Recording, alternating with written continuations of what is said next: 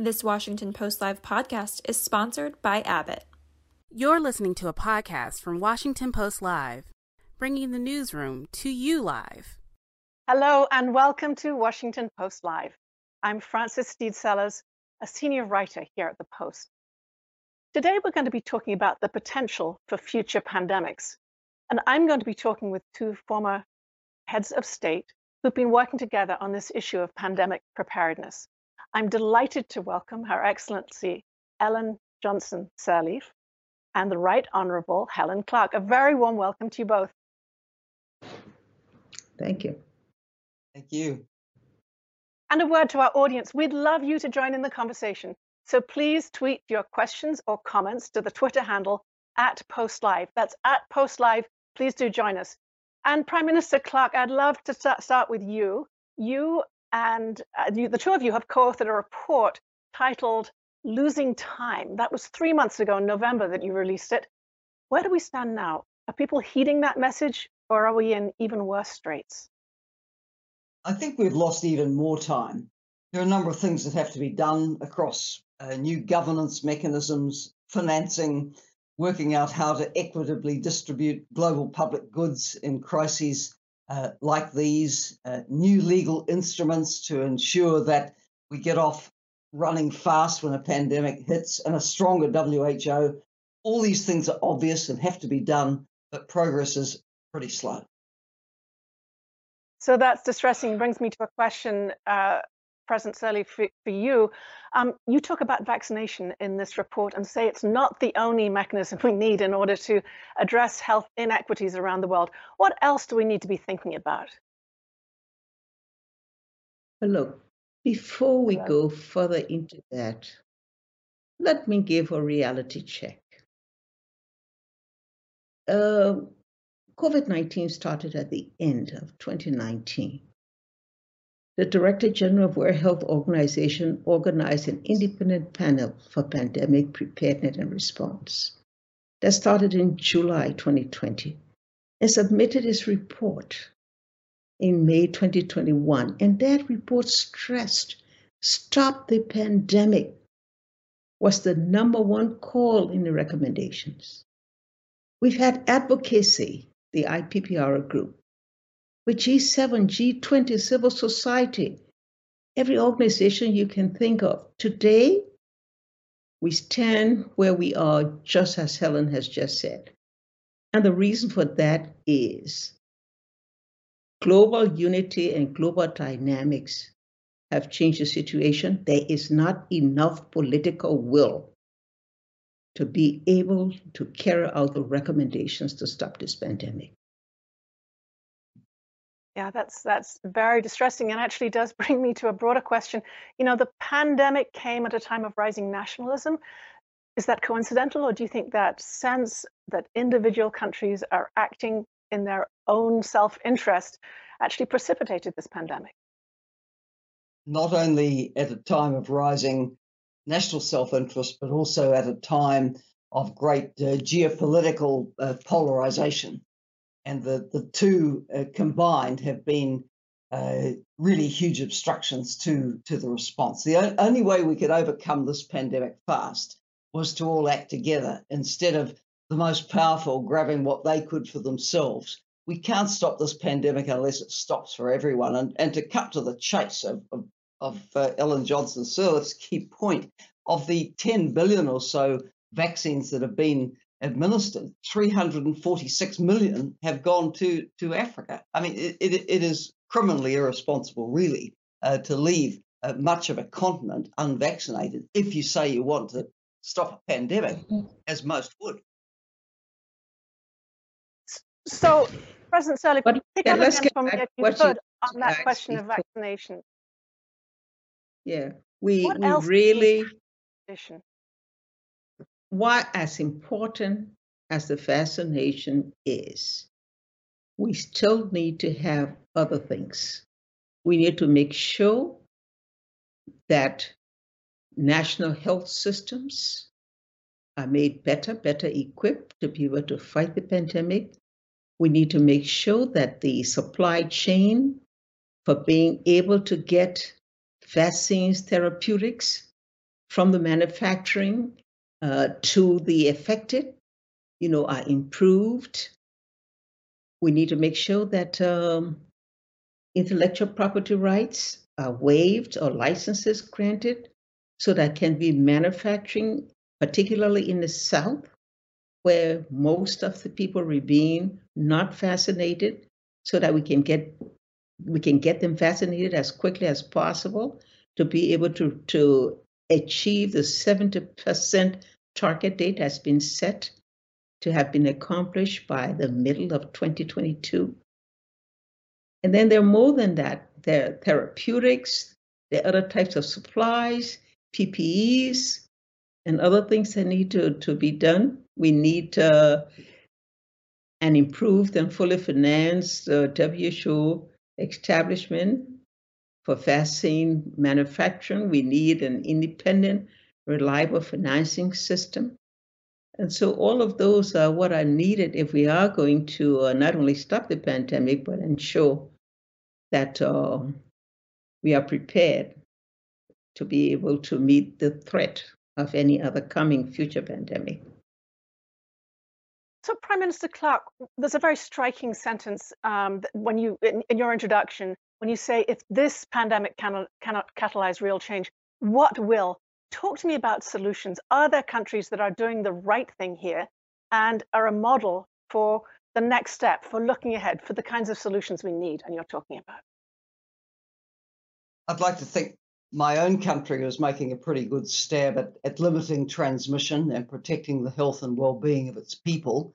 Uh, but uh, of course, often gets uh, laughed at a bit because people say you're an island and and it's easier. Well, you, you can make your luck with this, but I think a, a key point is that to stop a pandemic, you have to stop transmission, and that means throwing the whole toolbox of public health measures at it. The vaccine is a critical tool, but you won't stop a pandemic only with a vaccine. You do need to uh, modify behaviors. You need to really systematize the, the mask wearing, the physical distancing to the extent that you can. And that, that's easier, of course, in some countries than, than in others. I have a huge concern that the way transmission is being let, left to, to rip through, whether it's because of a denial of vaccination, uh, for example, to Africa, or whether it's because countries with a lot of populist pressure on them are just removing all controls we are cre- creating new opportunities for more variants. And we, I feel like we're a dog chasing its tail uh, uh, globally and not doing the things systematically and in a coordinated way, which would stop the pandemic. So, President Sirleaf, you, you this published this report was published, excuse me, right before Omicron came at the end of November, uh, and a variant, as as your colleague was talking about. And after that happened, there were travel restrictions put in place with enormous economic consequences for South Africa. How can we avoid this sort of fallout um, when a country like South Africa comes forward with needed information for the global community, but feels penalized by the response? I guess I think we need to see the pandemic as more than a health threat. Uh, health threat. Mm. We need to see it at once that uh, has had affects health, education, every aspect of society. That the linkage uh, of the, the effect of a pandemic in so many ways tells us that when we plan any any um, system to avoid having another health threat, we must see it as an all an all something. We must see it that uh, is linked to other sectors we must make sure that uh, there are viable so, uh, social safety nets for society's more vulnerable sectors. So, um,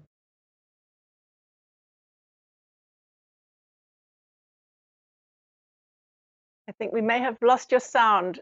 And I'll come back because this really does bring me straight to a question, question for uh, Prime Minister Clark.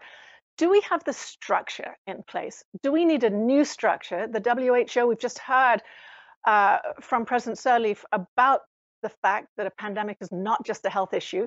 The main global body overseeing this is primarily a health issue. What would you like to see? Do you see any chance of a new global structure coming in place to provide a solution that can deal with economic national security and political issues that, and economic and education.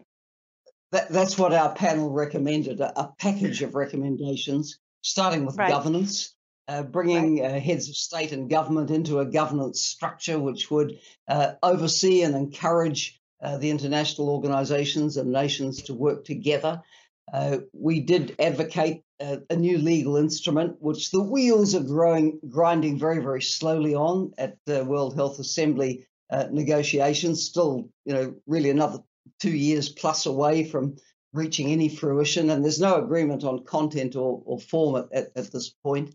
Uh, critical will be getting some agreement on how to allocate global public goods in the event uh, of a pandemic. And, and as Ellen Johnson Sirleaf said, our, our, panel supports the, the TRIPS waiver, the waiver of intellectual property rights in, in the event of a pandemic like this, so that everybody has a fair chance to uh, be able to access the goods and technology required. We need uh, the financing uh, facility, a new facility in place so that countries can be supported to prepare for pandemics and supported to respond uh, when when the worst happens. And we need the strengthened WHO, a WHO that can get to the site of, of an outbreak immediately, that can publish the information that has, that can act in a precautionary way and blowing the whistle on what it believes uh, is is a something with pandemic potential. So a lot of things have to come together in this package. And at the moment, bits and pieces are being picked at.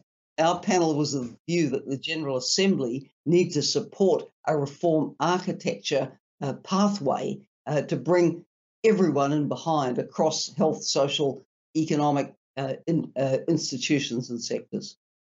And just one follow up question How optimistic are you that those measures, those very costly global measures, will actually take effect?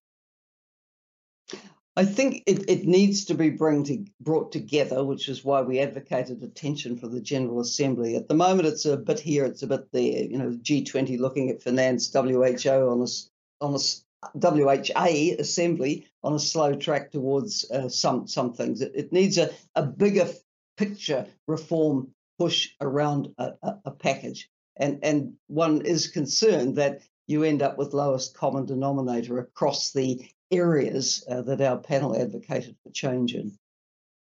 I just want to push a little bit more on this. How do we get those? The the G20 had an estimate of I think 75 billion in costs, 15 billion per year needed to make these sorts of changes. Where is it going to come from? Where's the political will?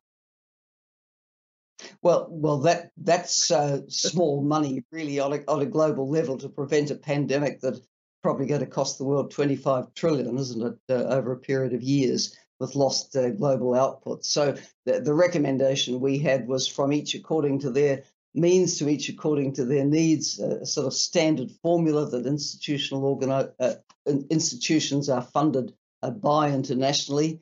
Uh, and it, it, it's not a serious impost to raise the, the 10 to 15 uh, billion a year. President Sirleaf, I'd love to ask you a little bit more about vaccination because you understand so well these issues across the world. I think the WHO had a target of 70% vaccination by the middle of this year. Is that now realistic in any sense? We must make it. Uh, and this is why we have to accelerate all the efforts to ensure that all of those who have not been vaccinated have the opportunity to do so. The, the inequity uh, that is costing lives and providing opportunities to it provides opportunity for the pandemic to circulate to mutate. Unless we meet those targets unless we're able to ensure that all the other countries have the ability, have the access, then we can be assured that if no one is safe, if, unless everyone is safe, no one is going to be safe uh, with this pandemic. But let me use the let me use also the example of um, the experience we had with Ebola uh, in Liberia. And there we were quite sure that some of the basic things that needed to be done was to ensure full communication, full coordination, full partnership, full leadership. And I think the COVID 19 has demonstrated that the women leaders have always have been able to address uh, the pandemic and to find a way to solve it much better because of their ability uh, to be able to reach beyond the normal and, and, and place emphasis on where it's needed, emphasis on people, people like community health workers, uh, front, front, frontliners uh, who take the responsibility.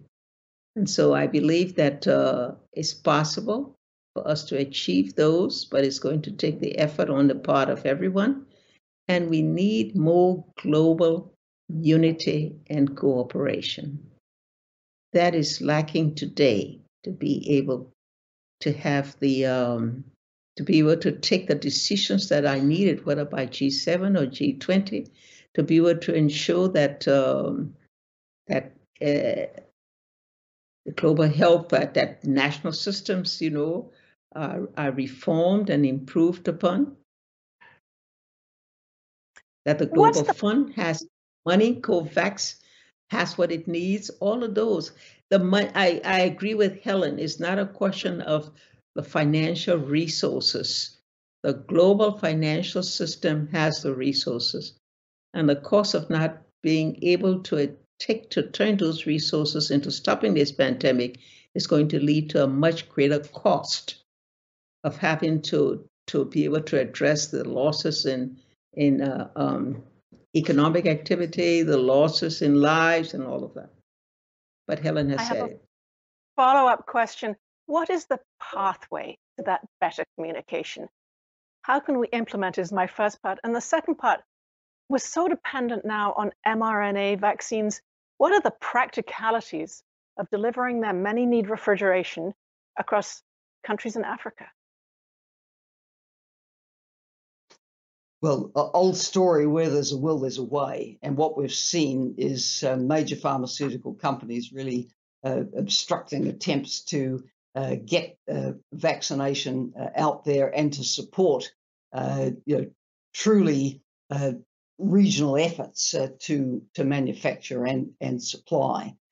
so, you know, I, I have no doubt that with you know real real goodwill uh, you could have the vaccination uh, production centres set set up in Africa. But e- even as we speak, the the news uh, lines are, are, running hot with uh, uh, how the uh, attempt to set up the mRNA hub in, in South Africa is being being obstructed. Look, bottom line to me is that in a pandemic, we, we need a global understanding through uh, the WTO's uh, intellectual uh, property uh, rights agreement uh, that the, this these rights will be waived in a pandemic, and that every effort will be made to have equitable access. that that's how, in the end, we, we, got on top of, to the extent we have got on top of the HIV AIDS pandemic. It was because countries could access vaccine at affordable costs and of course, you had the Global Fund kick in uh, to raise the money to, to help those who, who, who really needed them but, but couldn't afford them. So we need that kind of you know, big spirited, big hearted approach uh, on this as well. Well, let me just ask just, you. Uh, before yes, you go, go let me just mention the South Africa experience because Helen mentioned South Africa. South Africa was very effective in bringing together a strong partnership between the public and private sector to be able to address some of the needs of refrigeration and something for the protection of the vaccines. Uh, South Africa coordinated to be able to get Africa's own center for disease control functioning uh, to be able to start that. And so, and just think about it South Africa's own scientists uh, when they discovered certain things, they were punished for this.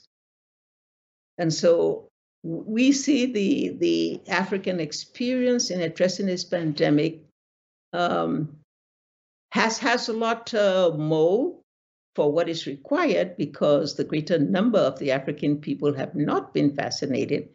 But I think, in terms of effort by Africa to address it, and to use the institutions the best way they could, given the lack of, of equity that existed in having them access vaccines, is something that needs to be looked at, that story, and how we can use some of those methods that Africa used that can be perhaps uh, applied in whatever systems will be prepared to prevent another pandemic. Prime Minister Clark, I can't resist asking a question that comes to me through what President Sirleaf just said, which was about women's leadership. You praise your own country, you have a woman leader there. As we look ahead, is there something about the way women lead countries that make this sort of global cooperation possible? What we observed uh, from the earliest times of the pandemics was that by and large, the women leaders around the world did pretty pretty well in, in managing their, their national responses. And I, I, I put it down to uh, less ego, uh, often less narcissism, uh, generally across women leaders, uh, willing to take advice, uh, to uh, take on board the best scientific and public health information coming through and to act on it. Now, of course, sustaining this right through a pandemic as populations get weary it, it is, is not easy you know, every, everyone's response has has, has faltered uh, it, uh, under this kind of pressure. Uh, but on balance, I think uh, history will record that the, the, women leaders really put their best uh, foot forward. One more point on women, of course, women and children have been really particularly disadvantaged by this pandemic. For women who depend on ongoing sexual and reproductive health services, uh, not because they're sick, because they're, they're healthy women having their, their babies, needing their contraception. These kinds of services have suffered terrible uh, disruption. And the fallout for women has been great in other ways too greater economic uh, impact, more domestic uh, violence uh, uh, recorded, more girls not returning to school. So, getting on top of this, putting in place the, the steps that will stop a further pandemic threat materializing into a devastating global pandemic like this. This has to be a global imperative. And to see the, the slow progress, the dragging the chain, whether it's get, getting out uh, vaccines or agreeing on new legal, legal instruments or the, you know, the new governance or financing mechanisms, it, it, it really is, is, is very concerning. Most panels and reviews have come to pretty much the same kinds of conclusions about what needs to be done, not now, but before as well but reports uh, tend to languish unless you get out and advocate for them, which President Sirleaf and I uh, continue to do. I have time, I think, for one last question, President Sirleaf. I'd like to ask you. You mentioned Ebola, the scourges that have hit some developing countries and that develop, the developed world has seen far less of. Looking ahead, when we're talking about a future pandemic, do you see the keys to understanding how to tackle these sorts of threats coming from the developing world? I believe the experience we had with Ebola worked.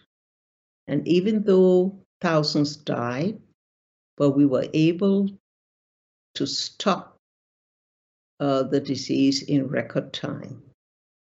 And that is because we focused on proper communication, reliable information, communication to the public to be able to address their fears and to assure that their confidence were built, to put the responsibility into the hands of those at the local level that had authority and that knew the culture and a way to be able to get people to get away from the hesitancy of being able to take the remedial measures that were necessary.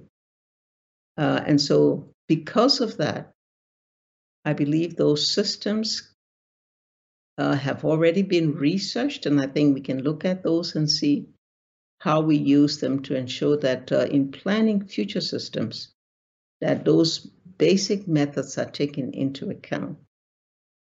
Um, the IPPR report evidence base has really gone into deeply, you know, how what we need to do to be able to ensure that we are prepared globally to avoid another pandemic. And what's necessary now to take those recommendations and to have um, a meeting of, of global leaders to look at those recommendations and to implement them as quickly as possible. I know that uh, WHO has endorsed all. There may be one recommendation for which there's not full consensus, but I think generally those recommendations can stand the test of time and they should be implemented. Thank you so much. Unfortunately, that's all we have time for. President Sirleaf, Prime Minister Clark, thank you so much for joining us with those humbling and enlightening messages. Thank you. Thank you. I'm going to be back after a short break with Dr. Rick Bright from the Rockefeller Foundation. Don't leave us, I'll be back soon. The following segment was produced and paid for by a Washington Post Live event sponsor. The Washington Post newsroom was not involved in the production of this content. Hello, my name is Ruth Umoh, editor at Fortune magazine. Here to chat with me today is Dr. Gavin Cloherty. Dr. Cloherty is head of infectious disease research at Abbott and leads the Pandemic Defense Coalition. His innovative research and groundbreaking clinical studies are changing the way infectious diseases are detected and diagnosed. Welcome, Dr. Cloherty. Thank you. It's great to be here. Well, I'm so excited to have you here today as you have extensive background in infectious diseases. You're a scientist and have researched many viruses from hepatitis to COVID 19. What takeaways have you learned from the pandemic? Well, I think one of the big takeaways from this pandemic was a reminder that viruses never sleep. Um, you know, they don't see borders. They're they're they're always active. They move fast, and I think we have to move faster. So, you know, the, the, it's also really demonstrated the importance of global collaboration, collaborations between different types of partners, between public health uh, institutions, private sector, uh, providing ongoing surveillance uh, to help identify uh, new variants, new emerging pathogens, uh, which will enable us to respond quickly. I think it also, you know, illustrates how no one nation, no one organization, no one tool is really going to be enough to mount an effective fight. It showed us that it takes, you know, health protocols, testing, vaccinations, and, and we've learned over the 30 years that we've been hunting viruses around the world that, uh, you know, our what we know impacts our ability to respond. We can't fight what we can't see.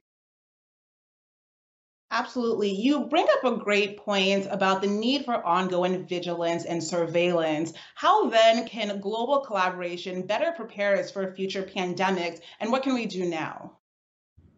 So I think, you know, really fighting pandemics is is a team sport. Um, you know, nobody wants to live through a, another pandemic like we just have, and, and, global collaboration is more important now than ever to help us prepare for future threats.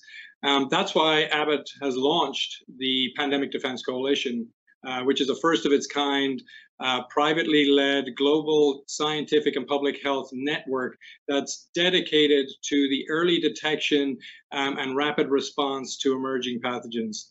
Um, a network of uh, eyes on the ground, always looking for emerging pathogens and also looking at how known pathogens are changing uh, to make sure that diagnostic tests continue to work, that vaccines are not impacted.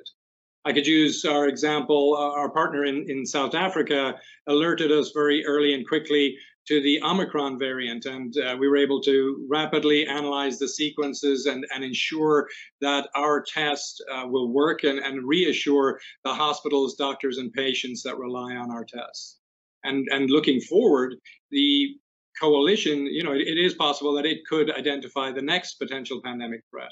And if someone presents with an illness uh, of unknown origin or an unknown illness, uh, we would be able to rapidly characterize that sample, uh, develop diagnostic tests, enable a response uh, to try and prevent what we're seeing uh, from becoming a pandemic if there are more cases, if things start to emerge.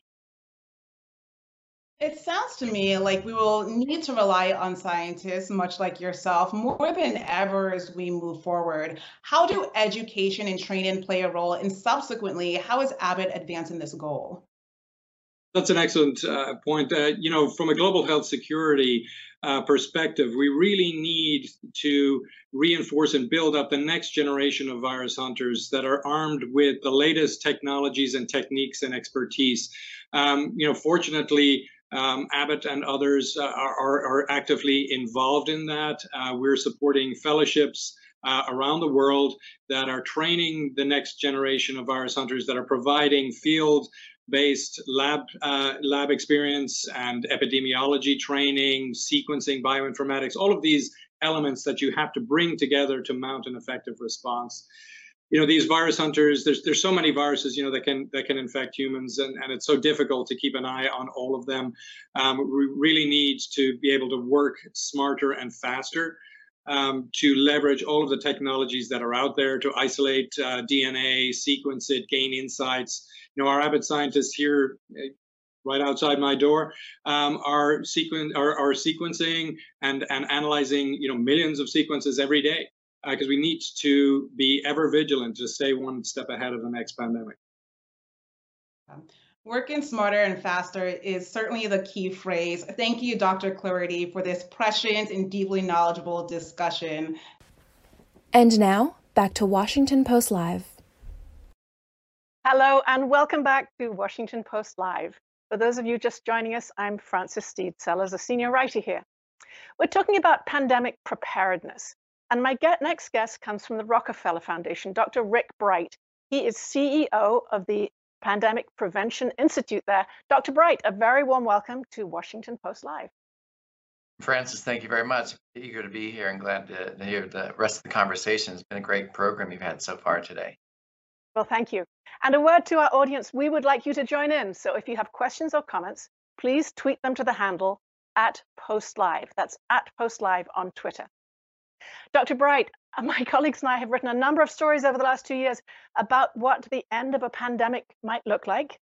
Um, please tell us what you think a pandemic end looks like, and are we heading towards one? Well, I certainly hope we'll see the end of this pandemic soon, um, Frances. But you know, many people, I mean, us included, are eager to put this pandemic in the rearview mirror. But I also think it's really important to remind everyone that most objects, if not all objects, in a rearview mirror are often closer than they may appear. And so while we are tracking numbers of cases carefully, where while we're seeing hospitalization cases and even deaths start to decline in, in some places of the world, um, they are still going up in other places of the world. Um, we're far from um, putting this pandemic behind us at this point because there's still a lot of work we still need to do to vaccinate a large part of the world and to bring together the tools and the science and all of the the um, ability we have to control and manage this pandemic bring it together in a coordinated way so we can move beyond the crisis stage. So when you ask me what my vision of, of ending the pandemic would look like i believe that sars-cov-2 virus is going to be with us for a long, long, long time. It might be with us forever, actually, be the forever virus, uh, like influenza. Um, but that doesn't mean we have to be in a constant um, state of panic. It doesn't mean we even have to go through cycles of panic. We have made remarkable progress, scientists around the world, in developing vaccines and therapeutics um, diagnostics. We've learned a lot about masks and social distancing. Um, the challenge, however, is, as we heard your, uh, the former um, um, guest on this program just to talk about, is getting equitable access to those tools, um, making sure that everyone has them where and when they need them, um, making sure that testing and test supplies are in abundant supply so we can coordinate when and where and how to test and link testing to treatment, et cetera. So we have the tools. Uh, we need more. We need to make them more accessible. We need to make sure they're more equitably available. But I believe by using these tools and understanding the virus with all of the data we're collecting, all the genomic surveillance data and other data around the world, we can get a hold of this outbreak. We can manage it. And that is what the end of the pandemic will look like into a regular new normal managing it somewhat like we do influenza. So I want to keep our conversation as forward looking as possible. And we did just hear, as you said, from two former heads of state about their predictions. What is your view of the role of heads of state in coming months and years when we face future threats, not only from this virus as it evolves, but from future uh, pathogens? Well, heads of states play a very important role. And I think we've learned from this pandemic, though, that it's important to uh, make sure to ensure that heads of states play a balanced role. And I think one of the critical things that we would like to see um, heads of states do better in the future to ensure a, a, a pandemic free future, if you would, is better collaboration and better communication, better coordination. We saw heads of states behave and respond very differently in different nations across the world. We saw a lot of nationalism, we saw a lot of isolationism. We did see some collaboration as well and coordination, but we need to see much more of that. I think one of the responsibilities for heads of states is that global coordination and collaboration. It's also very important that they set a leadership role for their citizens within their nation and also for citizens around the world. Um, we've learned the hard way um, that the leadership exhibited by um, heads of states um, is is important and, and and and also is followed and sometimes it's, it's followed um, in ways that we never anticipated if it wasn't in step or line with the science. And so we want to make sure that heads of states do have the best scientific information and they lead by example. And we are able to translate complex science to better empower and better enable people um, at every level across every nation to be able to play a larger role in the pandemic response as well. So there's more of a balance between heads of states and the citizens as well by having access to better information at all levels.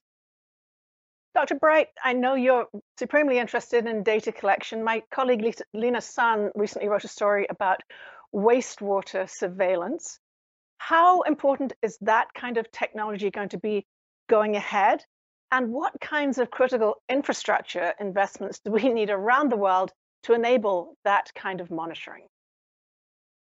Well, Frances, we've all learned, um, and especially COVID 19 has and made it strikingly clear um, that our global public health surveillance system has been highly reactive. And unfortunately, by the time a pathogen or a new variant is discovered, detected, in a clinical specimen is it's already too late to contain it. It's usually spreading many to many parts of the world. And so there are a number of tools and technologies that have been utilized and, and, and evaluated during this pandemic that are showing great promise. And wastewater is one of those. Wastewater surveillance is an old technology. Um, I think first uh, started back in 1854. Um, and then used um, in the 1950s and 60s for polio as well. Um, but it's really coming into its own as we use it to track um, and monitor um, the prevalence of SARS-CoV-2 in a community. We've learned that wastewater um, sampling can detect SARS-CoV-2 variants in a community sometimes two to three weeks sooner than a clinical specimen might be collected in that same community. And the value of that is not only knowing where and what variant might be in a community, but given us that head start of that leadway, we can surge supplies to hospitals in that region who might be anticipating a surge of increased cases and a surge of increased hospitalizations. We can make sure that there are hospital resources and healthcare personnel available to prepare for those surges. We can send um, uh, vaccines and, and therapeutics and ventilators and oxygen supply to those regions. So, a number of things that we can do by just having that two to three week warning that a virus or a new variant might be um, surging in that particular area. And with the wastewater, we can even get down to the zip code level or in community level outside of a school system or, or, or a nursing home system to better understand what might be happening at that very hyper local level. Another important thing, though, with wastewater surveillance, as important as it is, as it is to know that something is surging in a community, it's also important to know when it's waning in a community. So, as we've been seeing in the wastewater systems in Boston, Massachusetts, for example, we saw the Omicron variant going up in the Boston community. which informed us that we need to have better resources available in that community. We've also used wastewater to watch the prevalence of SARS-CoV-2 and Omicron come down in that community. And this information then added to other data such as hospitalizations and deaths in the community are valuable to be able to guide us using an evidence-based policy approach on when we might consider options for um, changing or modifying some of the um, public health mitigation measures such as mask wearing or social distancing or other requirements in the community.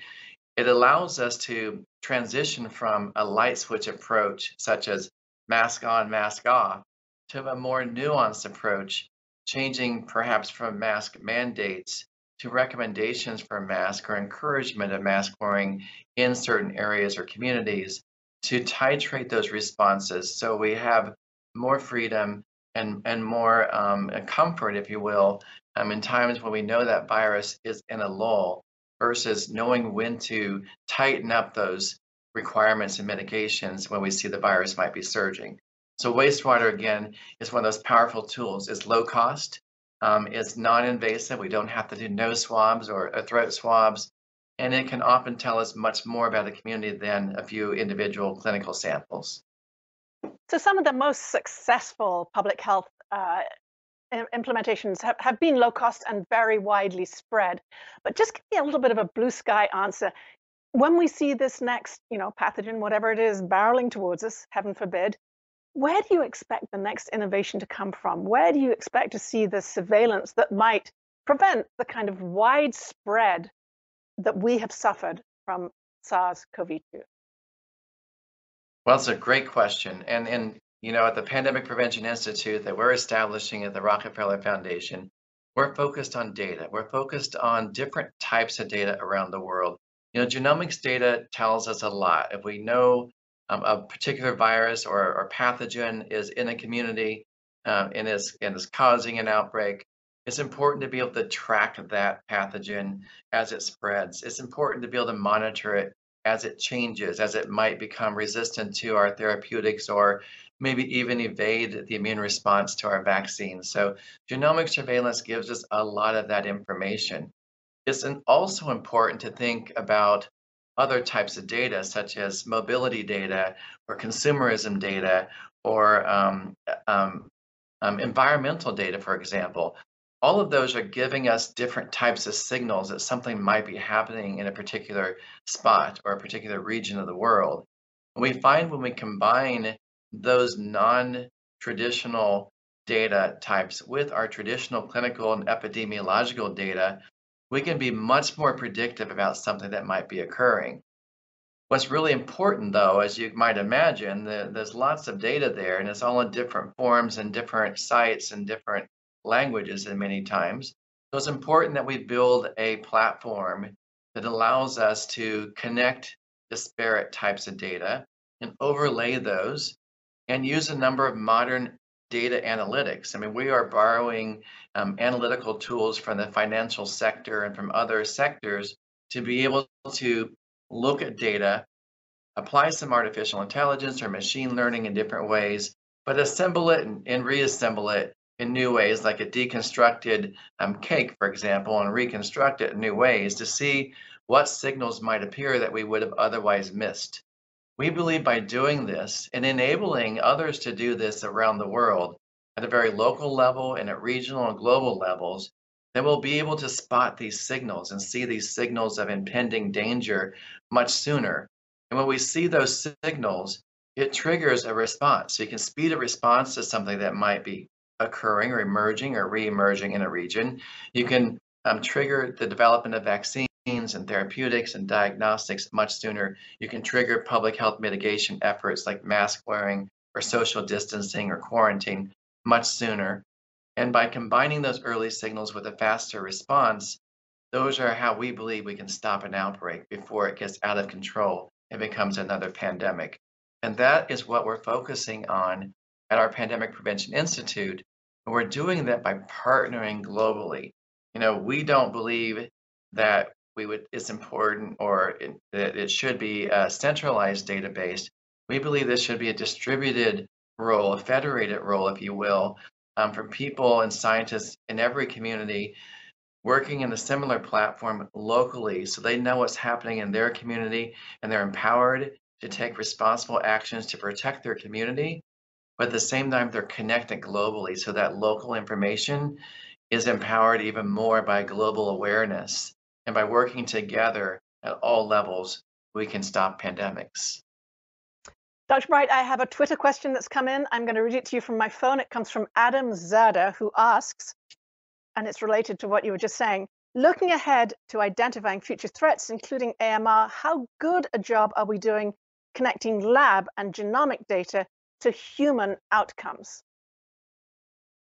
We're not very good at all at that right now. It's a great question, very leading question. I mean, um, as as we've seen um, and as I think I've described, there are lots of data around us, lots of data, lots of data types. Um, it was painfully aware in this pandemic, if we didn't already know from AMR and other outbreaks, um, that all these various data types are siloed. Some are coming from academic labs, some come from private sector labs, some come from public health labs. Um, and a lot of the data are, um, as I said, in different formats or different language codes within the data, and they don't overlap well, they don't stack well. Um, clinical data are disconnected from genomic data. So if you have a, if you identify a novel mutation or variant in a virus or a uh, bacteria, it's very often disconnected from the patient. So you don't really understand the impact of that mutation or that variant on a clinical outcome. A lot of times we have vaccine and vaccination data on efficacy of vaccines, but it's disconnected from the clinical outcomes in terms of which type of vaccine might have been more or less effective in that community or in that person or population. So we need to do a much better job at finding ways to connect that genomic data, which is all about the virus in many cases, to the the, the so what, as we call it. Is it just a mutation or does it have an impact? What does the phenotypic data look like um, associated with that virus or that, that modified bacteria? Is it really a drug resistant bacteria and organism and is it spreading?